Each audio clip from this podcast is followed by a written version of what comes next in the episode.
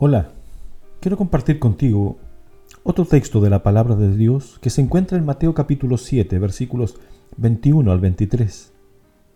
Fue en ocasión del Sermón del Monte cuando Jesús advirtió, No todo el que me dice, Señor, Señor, entrará en el reino de los cielos, sino el que hace la voluntad de mi Padre que está en los cielos. En aquel día muchos me dirán, Señor, Señor, ¿no profetizamos en tu nombre y en tu nombre echamos fuera demonios, y en tu nombre hicimos muchos milagros? Pero yo les diré claramente, nunca los conocí, apártense de mí, obreros de maldad. Esta es la triste descripción, la triste realidad de personas sinceras que hicieron lo que consideraban correcto, pero sin embargo se perderán en el día final. Se perderán por una simple razón, no hicieron la voluntad del Padre.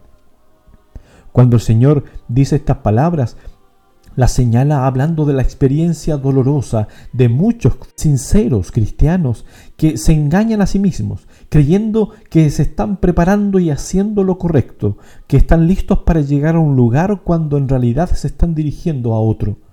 Y además porfían en rechazar el evaluar el camino y la forma de caminar. No hay peor ciego que el que no quiere ver. El peor sordo es aquel que no desea oír. Nosotros también, queridos hermanos, corremos el riesgo de caer en el mismo terreno al tratar de cumplir la misión, pero no siguiendo la voluntad de Dios. Es fácil llegar a la conclusión de que estamos en el camino correcto porque cada año bautizamos a niños, a personas en nuestra iglesia, a miles de nuevos creyentes que se unen a las filas de la iglesia en el mundo y las estadísticas aumentan, pero si estudiamos el propósito que Jesús tenía en mente al confiarnos la misión, tal vez descubramos la triste realidad de que estamos haciendo lo que humanamente creemos que es mejor, pero no lo que el Maestro nos enseñó. ¿Qué fue lo que el Señor nos pidió? Cuando Él dice hacer la voluntad del Padre, ¿de qué está hablando el Señor?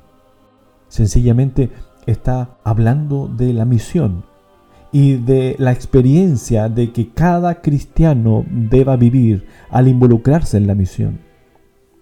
Porque podemos estar llevando muchas personas a los pies de Cristo año a año, bautizando a lindas personas que se unen a Cristo y lo aceptan y lo reciben como su Señor y Dios. Pero la pregunta es, ¿quiénes están trabajando? ¿Es fruto del trabajo de quiénes? ¿De unos pocos? ¿Está la iglesia contratando, pagando instructores bíblicos para que hagan el trabajo de los demás?